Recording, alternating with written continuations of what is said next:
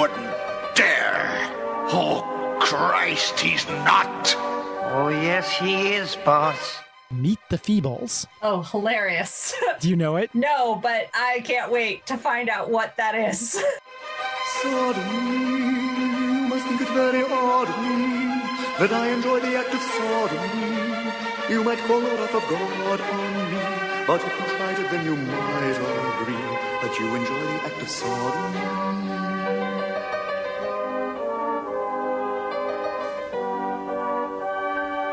Don't worry if you feel ashamed, it's been around for years.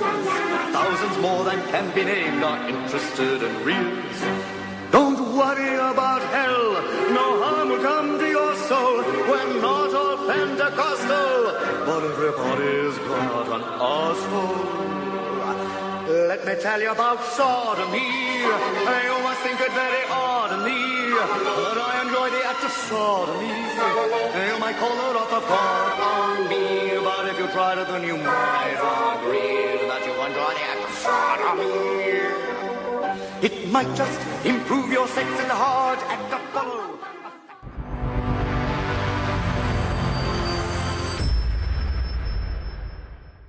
Just like in my human skin that wanted to peel itself off watching this film. so Just stay, stop, stop. I'll save stop. it. Okay, save it, all right, save all it. okay, are you guys ready to jump into this? yeah. I'm as ready as I'm going to be. Okay. I'll go into it during the show. Welcome back to GC8. I'm Eric. I'm Rosie. And I'm Johanna. This week we have. Meet the Feebles. Before we get to meet the Feebles, however, uh, we got a little business to take care of. I have a new segment I want to do here called Correcting the Record, where we respond to corrections either that we've discovered on our own or that listeners to the podcast have written into gc8podcast at gmail.com. Johanna called bullshit twice during The Mandalorian. Um, once had to do with shrimp. She said that that blue shrimp do not exist, and I said, "Yeah, they do." And she's like, "That blue," and all you have to do is Google two words blue shrimp, and what comes up is the most popular aquarium shrimp in the world oh the man. blue velvet shrimp, which is bright, vivid, neon, almost blue. So much so that I suspect for that, that close up shot at the beginning of the episode, they actually used blue velvet shrimp. All right, I concede. I concede on the blue shrimp. Okay. Point number two. This is where Johanna was partially right and I was partially right. The krayt dragon. I looked it up. Wikipedia says that Obi Wan was imitating the sound of a krayt dragon. I couldn't find the actual clip of it anywhere. And remember, Lucas screwed around with the edits on this so many times. Who knows? Maybe it was cut from later releases. But I have right here in my hot little hands the book, the Star Wars novel Nice. um, which came out in 1976, predating the film Star Wars by several months, making it the first piece of Star Wars lore ever published. And in it, we have a part where Kenobi makes the noise, and that's a krayt dragon call. Luke gaped in astonishment. How did you do that? I'll show you sometime, son. It's not too hard. Just takes the right attitude, a set of well used vocal cords, and a lot of wind. Now, if you were an imperial bureaucrat, I could teach you right off, but you're not. Anyway, obviously that dialogue's not in the film, but but it is in the book, and that is in fact the sound that he used to scare off the Tusken Raiders who were trying to strip Luke's land speeder. So where did I get it from? How did I know that? Like if uh, like when we when I saw this I was like that's is that the creature that Obi-Wan imitated. So I thought about it and if it is in the movie I got it from the movie. If it's not in the movie, I can hear Obi-Wan's voice saying it. It turns out that that line is in the audio drama, which Nat mentioned in our very first episode, the Star Wars hmm. audio drama, which I listened to. But the Star Wars audio drama, the only actor in it that's the same as the film is Mark Hamill. And I swear I can hear it in Alec Guinness's voice. I think where I got it from was the Star Wars Story Record, which was a double LP made from the audio soundtrack of the film and may predate any edits that were made to the film or cuts or things like that. I'm not sure, but I listened to it over and over and over as a kid because I couldn't see the movie whenever I wanted, but I could play the record whenever I wanted. That's what being a kid was like in the 70s, by the way. We didn't get to watch The Little Mermaid over and over again. We had records and books. It's true. That's it. That's all we got. And whatever was playing on regular television. Back in my day, this is how it happened. Well, Anyway. I'm gonna say then I have been out geeked because I I know the dialogue from the film back to front because I, as a child of the late 80s and 90s, did get to watch it over and over again on VHS tape whenever I wanted to. So I have the film pretty well committed to memory, but you've got me on the official uh, LP recording of the pre-cut to the film. So I will, I will. Hats off to you. yeah, that's that's definitely a kudos call right there. Seriously, that is that is geekalicious. Well, let's get into what I got wrong, though. So, we've talked a little bit about head headcanon. Movies are one of the great things about them is everybody experiences them differently, just like music, or it's a form of art. So, you bring your own interpretation to it. And I listened to that record over and over again as a kid. And so, I had my own developed headcanon about what Jawas were, about what Sand People were, and all this. And some of it became legit part of canon. Like, I'm the first one I know of among all my friends who accurately predicted who Luke's father was before Empire came out. But I also had something stuck lodged in my head canon, which I mentioned in one of our Mandalorian episodes, which I didn't know was fake or real or not part of Star Wars until this week. Wow. On the record and in the film, C3PO is looking for R2 when the blockade runner has been boarded. And Leia, she's done her recording in R2, and then R2 comes back out of the sort of fog and smoke, and 3PO, Anthony Daniels, says, will be sent to the spice mines of Kessel, smashed into who knows what. That line refers to Kessel, the same Kessel that the Millennium Falcon bends the rules of time and space to make a run to in less than 12 parsecs. I was a huge science fiction fan, and although I had never read Dune when I was seven, the books were still coming out concurrently with Star Wars, and I sort of absorbed them through geek osmosis. and in my head, I heard that line as "We'll be sent to the Spice Miser Castle, smashed into who knows what. So I mentioned the Spice Miser in the last episode. I thought that there was some kind of in my head canon that we would find out that there was that tat, that Star Wars was some kind of Dune for kids, and that Tatooine was Arrakis, and that there was some yet to be revealed spice miser, which I assumed to be some kind of hookah smoking uh, Jabba the Harkonnen, you know, that had this castle probably in the desert. And it wasn't until last week when I mentioned Spice Miser during The Mandalorian and we talked about sandworms on Tatooine that I found out that it was actually the spice mines of Kessel. and so I don't know where all this goes, but somehow there is a weird Dune Star Wars mashup lodged in my brain from when I was a kid. Have they mentioned like spice dreams and stuff like that in Star Wars? They have, haven't they? It shows up in Mandalorian. I don't remember it showing up in the original trilogy. Okay, so we got sandworms, we got desert planet, we got spice, we got Jabba the Harkonnen. I swear, there is something to this. There is something behind this. Lucas read Dune before he wrote the screenplay. I swear to God. Well, I think they say that Lucas was very much inspired by Jodorowsky's version of Dune, which never saw the light of day, but apparently some directors and Hollywood folks maybe saw some pieces of it. Um, but that a lot of a lot of sci-fi was heavily influenced by by that version of Dune. Okay, so what have you been up to since last time, Rosie? The last half of The Walking Dead has just started. In my house, we're really excited about that. More me than anybody else because I'm the one who's been like a hardcore fan the whole time and hasn't given up on the show. Now it's getting towards the end, and when they go off on side stories, my boyfriend's like, "Oh, I'll just go in the other room and take care of something. You, you, you, you watch it and whatever."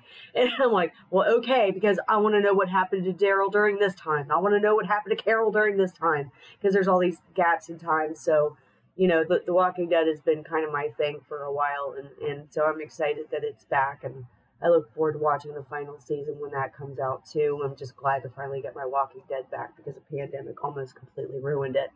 Well, we are launching into a pretty long Peter Jackson thing because of you. So I'm I telling you right now, we're not going to do the entire Walking Dead. We might do it all as No. one in one podcast, but we're not going to do it like we did the Mandalorian.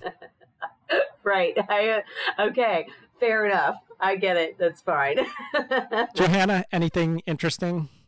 I'm finally starting to go through The Wire. I've watched enough movies and TV shows with my partner who has said, "Oh, that's so and so from The Wire," and I'm like, "God damn it! I have to actually watch all this." I didn't have HBO when The Wire came out originally, but now it's great going back through all the TV shows I couldn't afford to watch before and really need to. So, about four episodes in, loving it.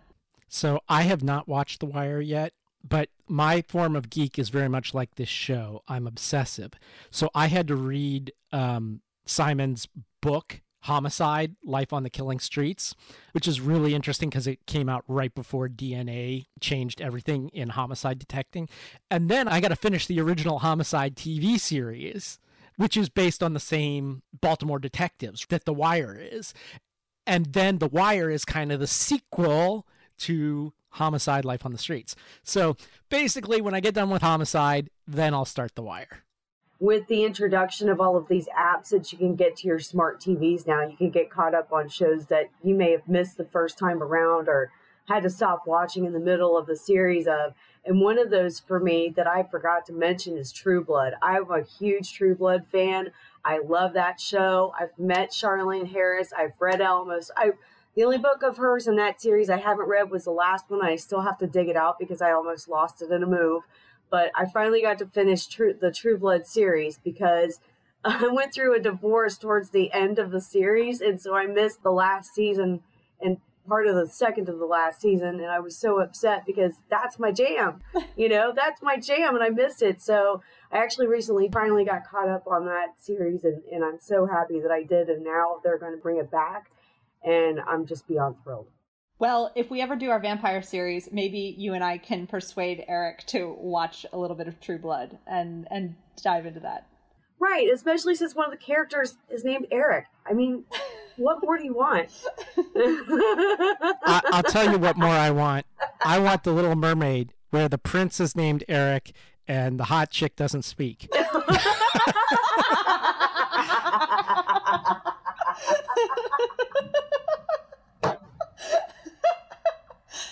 I think that's about every man's dream, especially after he's been with somebody for a while. I had to get my misogyny out because we got wholesome entertainment this week. yeah. we haven't been talking a lot about pop culture news, and we do talk about pop culture. One thing that happened since the last time we recorded, um, Rosie mentioned how nowadays you can go back and you can stream old shows that you never saw all of. And I saw last week something that I wanted to mention. We've been spending a lot of time on Star Wars, but there's another Disney property that was in the news a lot last week The Muppets. Disney Plus put a warning on the screen for The Muppet Show, and they've tagged it as adults only, meaning it can only be accessed by an adult account on Disney Plus. Am I rolling so hard right now? But okay.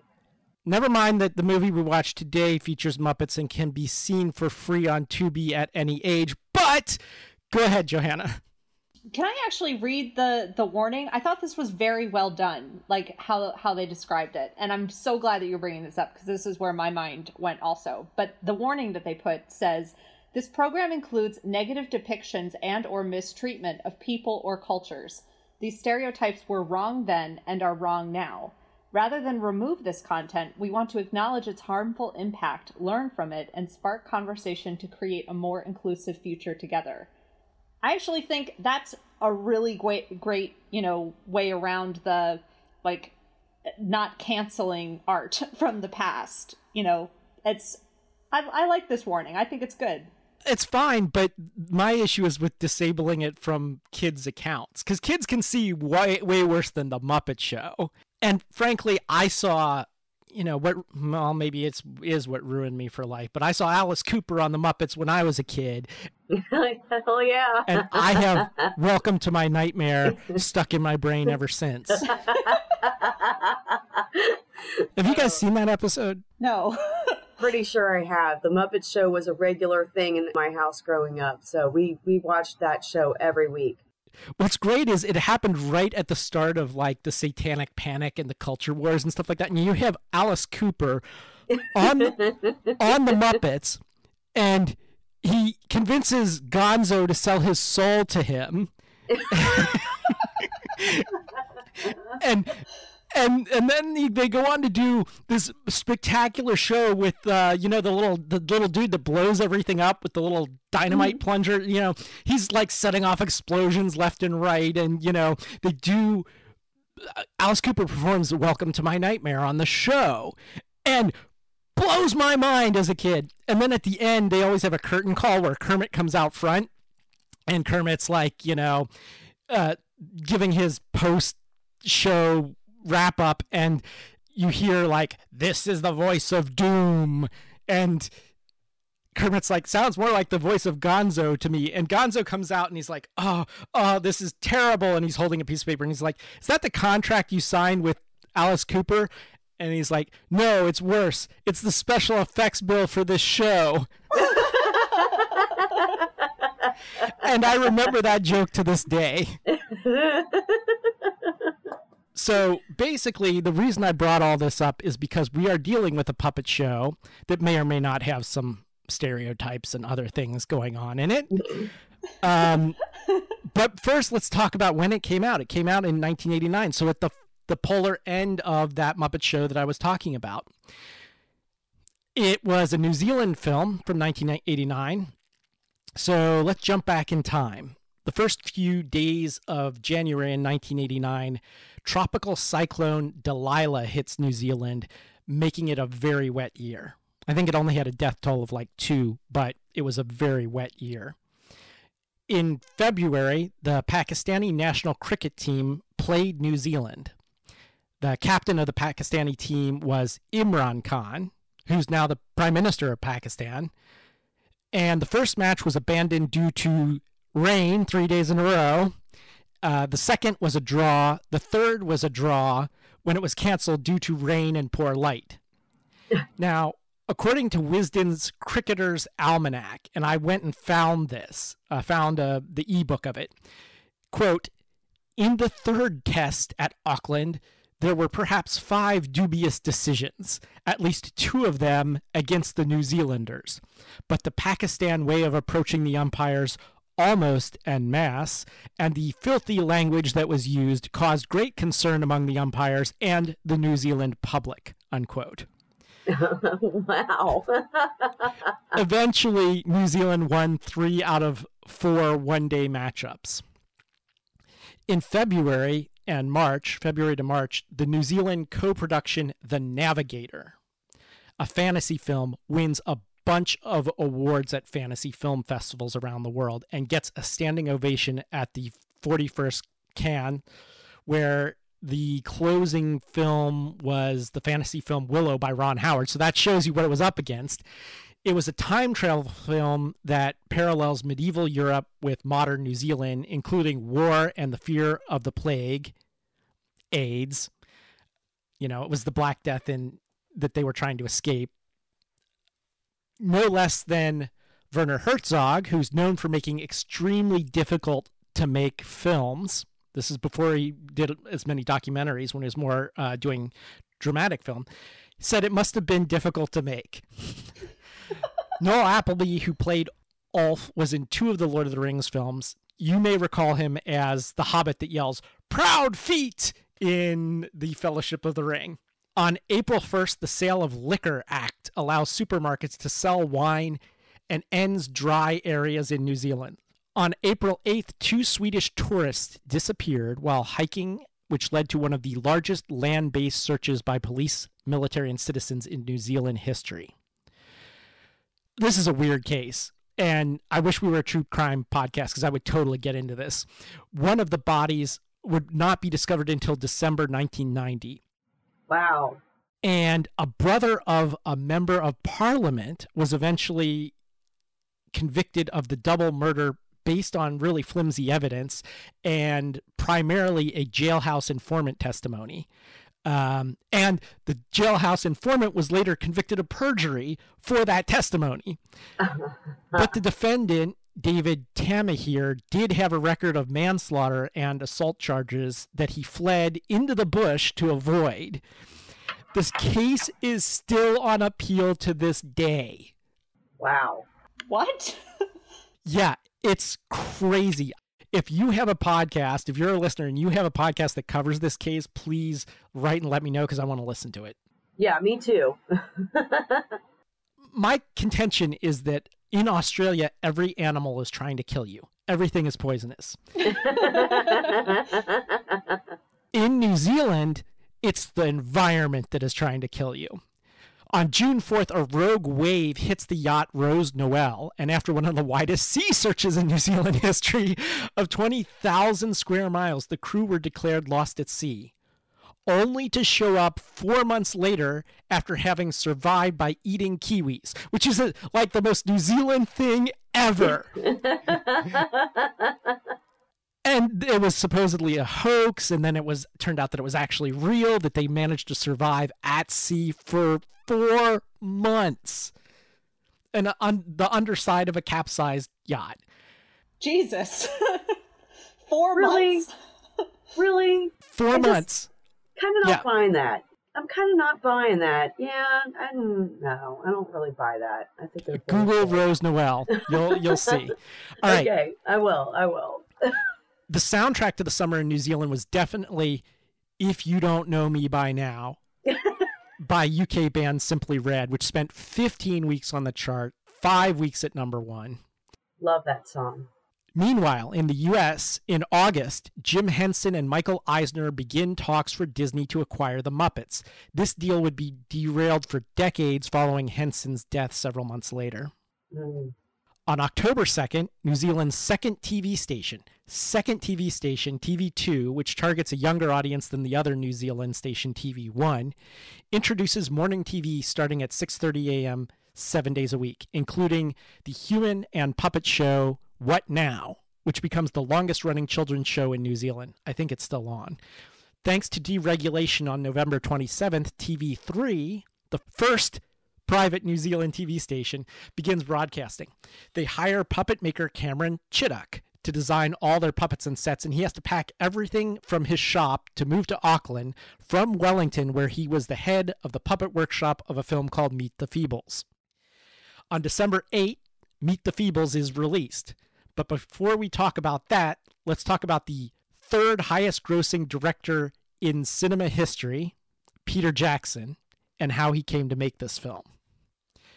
Meet the Feebles was made by Peter Jackson, and in a lot of ways, he reminds me of Lucas, a filmmaker that experimented and refined a bunch of effects technologies before he made like this epic trilogy. And he put all the things he learned together in them. Everything old is new again. You know, we talked about rear projection video in Mando. That was used in films going way back. In fact, we talked about it in Tarzan, Tarzan the Ape Man. That podcast, we talk about rear projection and how it was sort of worked and sometimes didn't work. Lucas used it in Star Wars, A New Hope. The land speeder scenes had rear projection. And one scene, land speeder scene was even cut because it just really did, wasn't convincing. So he started turning to blue screen technology and pretty much made it the staple of special effects that we have today. Although we call it green screen now because somewhere along the way they discovered that green worked better than blue. Anyway, back to Peter Jackson. Just like Lucas, he was instrumental in founding visual and audio studios. With Lucas, it was ILM, Industrial Light and Magic, and Skywalker Sound for the visual and the audio aspects of the film. Jackson did the same. His effects studio is called Weta, which is named after a bug, a really creepy looking New Zealand bug. Peter Jackson began experimenting with puppetry in his first film, Bad Taste, which was a low budget film along the lines of Men in Black, a secret government organization investigating aliens that are here among us. And what little money it made went back into making his next film, Braindead, or Meet the Feebles because he began production on a zombie film, Braindead. It was released in the US as Dead Alive. Rosie, have you seen this? I don't think so. I'll have to look it up. If you're a zombie fan, if you like The Walking Dead, you got to check out Dead Alive. Okay, I definitely will. Anyway, it got caught up in development hell, and while they were waiting on that, they decided to make a movie with puppets doing bad things. That's the understatement of the century. Thank you for saying it so I didn't have to. Mind you, this was all made using tax money, New Zealand Film Commission money. So he was literally using government money to make these, this film, okay? And it may be part of what probably led to his dispute with the Film Commission, who had a bad breakup with him after funding two thirds of the $750,000 budget. And then they took their name off the film. I don't blame them. I don't blame them at all. I would be pissed if my tax dollars were spent that way. I'm just going to say that right now. Meet the Feebles was the first film co written with Fran Walsh, who later became Peter Jackson's life partner and co writer and producer of all his subsequent films. So, almost every film he's ever made. According to The Hollywood Reporter, while making Meet the Feebles, Jackson and his crew, most of whom were his friends, just followed one creative guideline. Quote, our philosophy was that we were going to be as disgusting as we possibly could. And we didn't have any studio types on set or reading with us because there was no script to read, really. We were just writing it as we went along. Wow, that was just painfully obvious.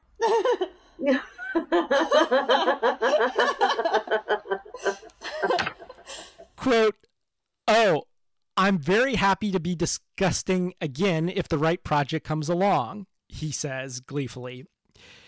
It would be interesting to see how disgusting Fran and I could be in our older age compared to our younger years because we've learned a few things since then. I bet they have, okay?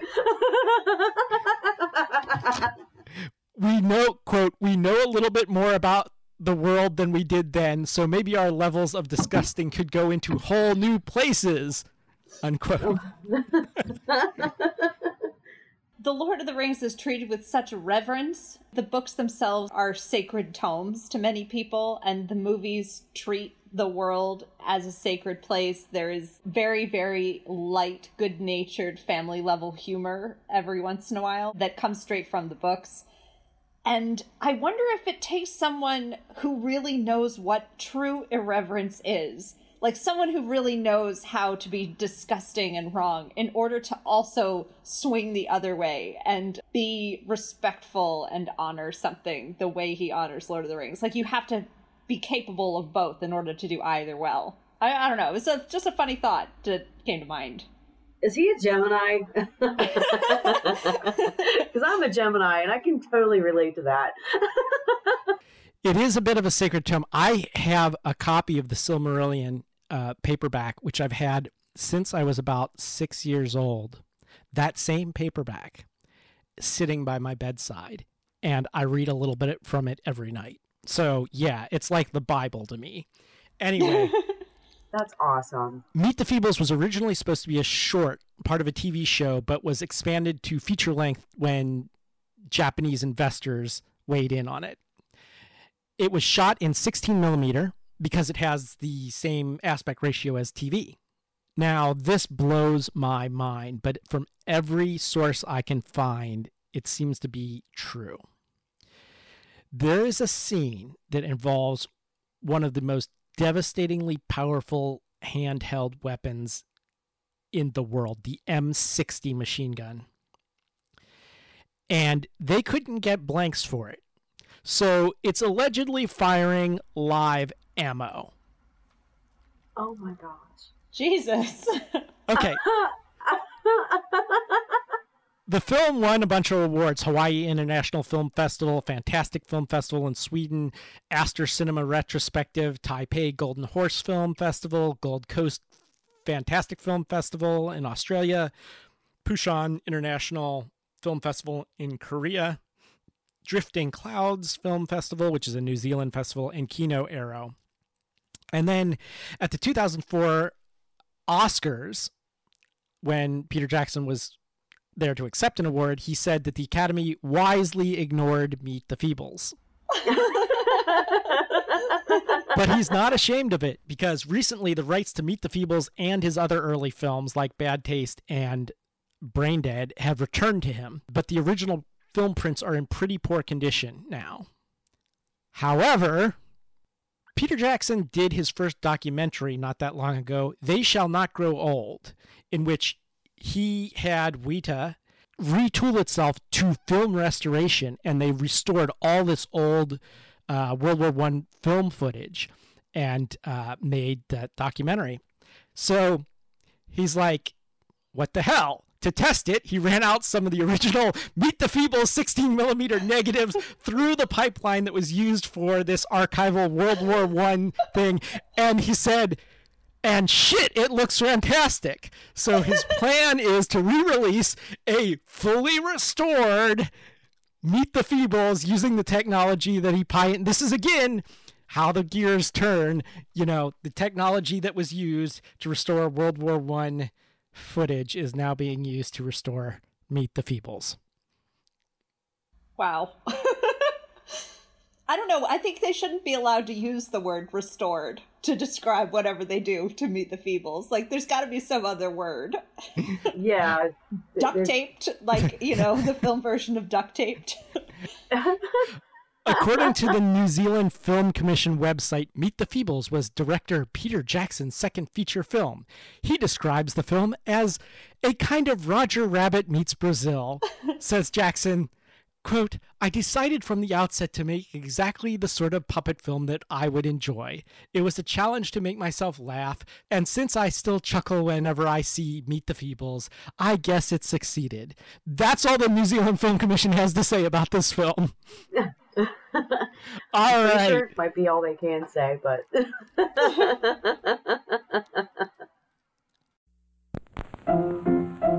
Let's all go to the lobby.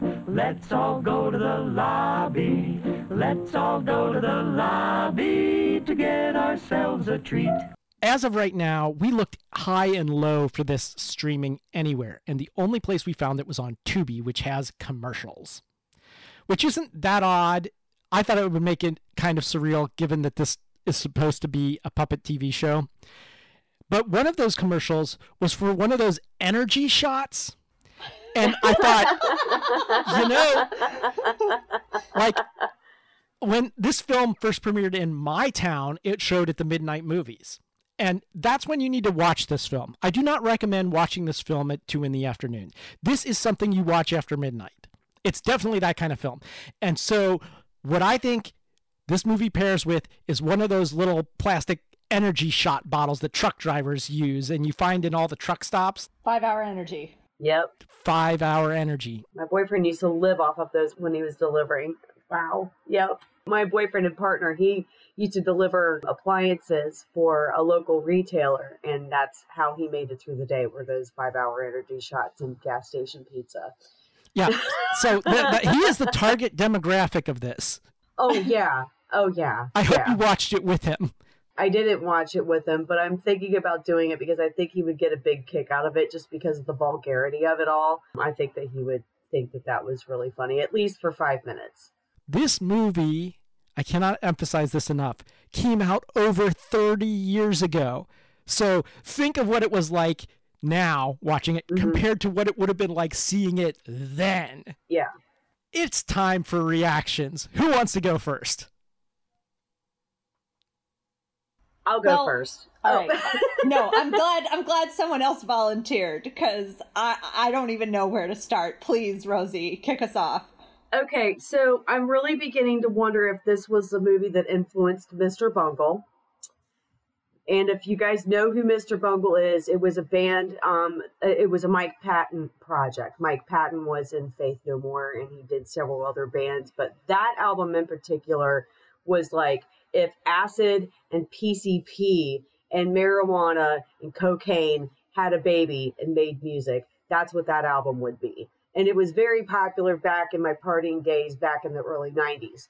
That being said, it just makes me wonder if Mike Patton didn't have a a late night drug addled time where he decided to sit down and watch a movie and this was the movie and then that's what what the movie that influenced him to create the album Mr. Bungle later. And also when I was watching this movie I was thinking this is this is the Muppet movie on acid. you know, I just couldn't help it but but think but but think that, you know, it's like if they went if they decided to open up a theater in a crack alley somewhere and just gather whoever showed up and decided to put on a show that's what would happen. Um, no, no offense to Peter Jackson. I'm glad that movie makes him laugh every now and then, but this movie would never fly now. And I kind of wasn't a fan when I was watching it because I just couldn't even, I couldn't even, it didn't hold my attention. I tried. I really tried. And, and I would watch, I, I watched the movie and I thought the effects were really cool, but yeah, it was vulgar as all get out. Just uh, like everything. It was like vulgar just to be vulgar within vulgarity. Yet I, I found myself thinking about other movies like this um, that are, you know, intentionally just trying to be offensive in every way possible. Movies like um, This Is the End. Mm-hmm. The Seth Rogen comedy where there's a demon who shows up and has like a huge swinging molten demon dick. yeah. Other films like this where that's the whole point of it. And I was horrified, but also a little bit impressed that they Yeah. really managed to take it a step further than I thought was possible for a film to do in every direction. Any film that has someone eating actual shit, like it's a puppet, Yeah. but like like eating like what was clear like there was and this was what was concerning to me is that in a lot of these special effects i actually like couldn't unsuspend the disbelief. Like like i really wanted to be like that's not actual vomit. Like i really wanted to say that to myself but it was like really convincing. Oh and like it looked like actual shit that the fly was eating and i was just like i i want to i want to tell myself how the special effect is done and that that's not what's happening right now but my brain wanted to believe it it was awful Yeah, yeah, it- exactly. And didn't this movie kind of come around, come out? And and Eric, correct me if I'm wrong, but didn't this movie kind of come out during the same era as like heavy metal and The Wall and things like that? You know, where they kind of pushed the boundaries of animation and puppetry and things like that. Am I wrong in this? I was having flashbacks to heavy metal when I was watching it too. It's about a decade later. Okay. The Wall and um, heavy metal are more toward like the end of the 70s, early 80s. Okay. Okay. That's right. This is toward the end of the 80s. Okay. But, you know, we didn't live in the media accelerated society we do now. Mm-hmm. Animation and puppetry and stuff like that, projects that only relied on those things were fewer and far between. The only other puppet movie I think that had been made at this time that had no humans in it, that was only puppet based, was The Dark Crystal. Mm-hmm. You know what else this film reminded me of? Did either of you see Team America when that came out in 2004? Just like thinking about other puppet movies that are trying to be misogynistic, racist, and violent. I mean, like, Team America is missing some of the body humor, but all the other boxes. The other thing it has in common with Team America is music numbers, yes! which this has some awesome music numbers. It does. Not the least of which is the culminating, Showstopper. Yeah. yes, sodomy. you may think it's very odd of me. Song that the fox, who's like the most normal of all of the puppets, like you're like, okay, he's the normal guy, right? No, no, he does this this big song and dance number to sodomy, which is also the um the montage scene to a puppet massacre. So Both and. this film is worth the watch for that scene alone. Uh, yeah. And in fact, if you have delicate sensibilities, but your curiosity is piqued, you could go straight to the ending and you would understand pretty like the you'd get pieces of all of it in those last 15 or 20 minutes. that's exactly what happened to me. That's when I got interest. Ha- that's when I gained interest again. Was like I was sat in front of the movie the whole time, okay, but I had difficulty like staying engaged in it. But when it got towards the end, that machine gun scene and the first one that she shot, I was like, oh, okay, girl, you go ahead. Yeah, I, I get the- it now. yeah, I had the same feeling. Like up until then, it was just like not only was it disgusting, wrong, racist, sexist, like you know a little bit of of roofies and rape thrown into the middle of it. Like not only was it all those things, but also it wasn't enough of those things. Like it was too much and not enough at the same time. And I felt sad. I felt sad for so many of the characters, like a deep deep sadness, like staring into the void sadness. And then when she kills everyone at the end, I'm like, yes, yes. All their poor miserable lives are over. I felt bad for Harry, man. He survived pretty much what what they never say it, but what's AIDS, and then he never really wronged anyone, and like then Heidi just blows him away. Like he's one of the first one that gets like right after he finds out he's gonna live, boom, he's blown away. he's done. Yeah, he's done. After living like the second half of the movie like a living, breathing pimple that's about to pop. Yeah. Ugh, yeah, he totally grossed me out. totally grossed me out. There was a lot of vomiting in this film, considering Yes. that they're puppets. So part of what I really liked about this was about 10 minutes in, it became apparent like, oh, this is a parody of the Muppets. And just sort of imagining like all the things that the Muppets kind of hint at. Mm-hmm. That if you stop to think about the fact that there's like a pig and a frog who have a romantic relationship, if if you go even like half a step further, thinking what that actually entails, then suddenly you get like an elephant chicken hybrid baby, and it's just like what? Um, but He's like, he was like, it's not mine. yeah, and the vomiting was the only thing that really felt like. No, I can't trace this back to anything in the Muppets like that immediately makes sense. But like a lot of the other stuff, like there was one creature who had like a gonzo like penis nose yeah. And he was a pervert. yeah, it was, he was a pervert. You know, like there were a couple things like that. I'm like, oh, okay, that's like a direct tie to the Muppets. yeah, yeah, yeah, exactly. a lot of times creators will find their audience after they create something hmm and a lot of times their audience might be kids but that's not necessarily how they started out i want to point out that the muppet show when they were first starting out they were like sketches on saturday night live. And in 1975 they released the muppet show sex and violence. That was the title. It's a completely different Muppets from what you know, what got retooled into the kids show, The Muppet Show. Now, they were producing kids stuff for Sesame Street, but the Muppets under that brand name was not always completely wholesome family entertainment as we know it today. we talked about the content warning that they've added, but one of the first things that really made me think about Meet the Feebles was the racial stereotypes that they threw in. And what you've said about Peter Jackson's aims makes it clear that this was not the primary focus of the film, but whether they were taking some of this content and going to the next level in order to critique the Muppets, in order to say, like, hey, and all these racial stereotypes they have thrown in here are wrong and bad. And we're going to point that out by having an Indian guru, like, literally shove his head up his own asshole. Like, we're going to go that far. And then that'll make it clear, like, this is not okay. The time I got that vibe most off of it was the Vietnam scenes, which, by the way, what a weird, like, what a weird digression to, like, suddenly have flashbacks to Vietnam puppets. It's just Meet the Feebles. It it's just Meet the Feebles. You just gotta accept it. Well, so I read in, in and maybe this was Wikipedia, but um, that those scenes in Vietnam were not actually part of anybody's original plan and that they went rogue and filmed those scenes under a different film title. Um, Frogs of War. Frogs of War. and that somehow they managed to sneak it into this film, but it was really like just like a couple guys who were like, yeah, we got to do this. Right. Supposedly Peter Jackson was running around with a Bolex shooting that in the grass and all that, which cracks me up because I have been that guy. I own a pistol grip Bolex camera and have run through the woods shooting stuff that way. That is real seat of your pants filmmaking right there. Do we think this is art? Like Hell yeah.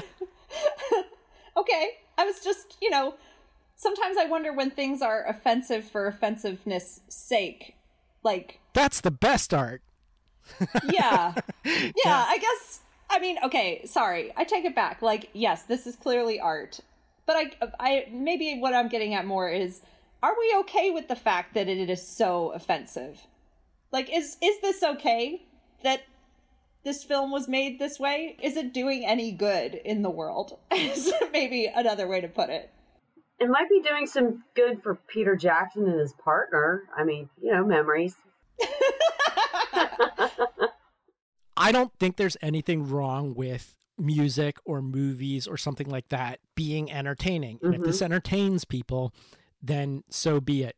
Some things that were considered extremely offensive decades ago now no longer are. There are other things that decades ago were con- not considered offensive, which now are. Well, we talked about the Muppet Show, but also Dr. Seuss was in the news for similar reasons.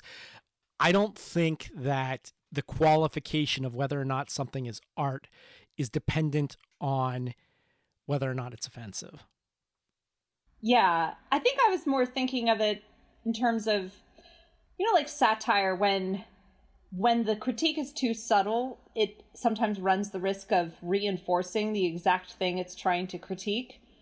I guess I'm going back and forth between this is so over the top that I feel like it actually avoids that trap that a lot of satire falls into, and that it is so overwhelming that you can't see the racist stereotypes in this film without saying, like, wow, that's incredibly racist and not okay. And same with the fat shaming of the main character. And then the fact that she then gets to murder everybody at the end, like, makes it really clear that the film thinks that, like, fat shaming and that kind of like that that's not okay yeah like and but i was curious to hear what you two thought of like do you feel like it succeeds at going around i think it succeeds at going around because it's puppets if it was human actors I might not be able to give it a pass, hmm. but I can because it's puppets. And keep in mind, with something like fat shaming, Peter Jackson was not tipping the scales very, very lightly, you know? Yeah. I don't think I've ever seen him skinny. Yeah, and I think he was even heavier back then. It's not like he's not aware of that, you know? Mm-hmm. I think you just gotta leave everything at the door when you watch this film. Yeah. It is a no sacred cows, literally, film. I say that because there was a scene with a cow in a porno. That's the kind of movie this is. yeah, yeah. I knew this wasn't going to be your regular run of the mill film when I saw an elephant in BDSM gear. So yeah, that's like minute three or something. I'm like, oh, oh, here we go. yeah, I was like, oh, this is going to be a ride. Okay, I'm in for it. I'm here for it. You know, and, and I did my best. I swear I did my best. One of the points of art is to bring out an emotional response. This movie definitely brought an emotional response, good or bad. It brought out an emotional response. It did make us think about things and it did make us question, like, wow, okay, even though this movie was incredibly vulgar, look at the low key messages that it was actually trying to get across that it did still get across 30 years later that we can see now. So I feel like Peter Jackson, in a way, did make the point that he was trying to make while obviously having a lot of fun making a, a no holds barred film. Offensive art whether it's Serrano's Piss Christ or whatever, it serves a purpose. It gets people talking, it gets people thinking. And so I think that Meet the Feebles is super successful when it comes to that. And an artist, their work is part of a body of work, not just any one thing. And that's why I wanted to watch Meet the Feebles, because it is part of Peter Jackson's body of work and it informs what comes later, including Lord of the Rings. But we will get there. In the meantime, I want to remind everybody to follow us on social media. We are Geek Channel 8 with the 8 as a number on Facebook. We are on Twitter at Geek Channel 8 with the 8 as number. You can email us at the letter G, the letter C, the number 8 podcast, GC8 podcast, all one word, at gmail.com. The main thing is like and subscribe so you can find the show from time to time. As of right now, you have to really search for us. So the other thing you can do if you want to help the show, rate and review on whatever platform you use. That's it. Until next time, this is Eric. This is Johanna. And this is Rosie signing off.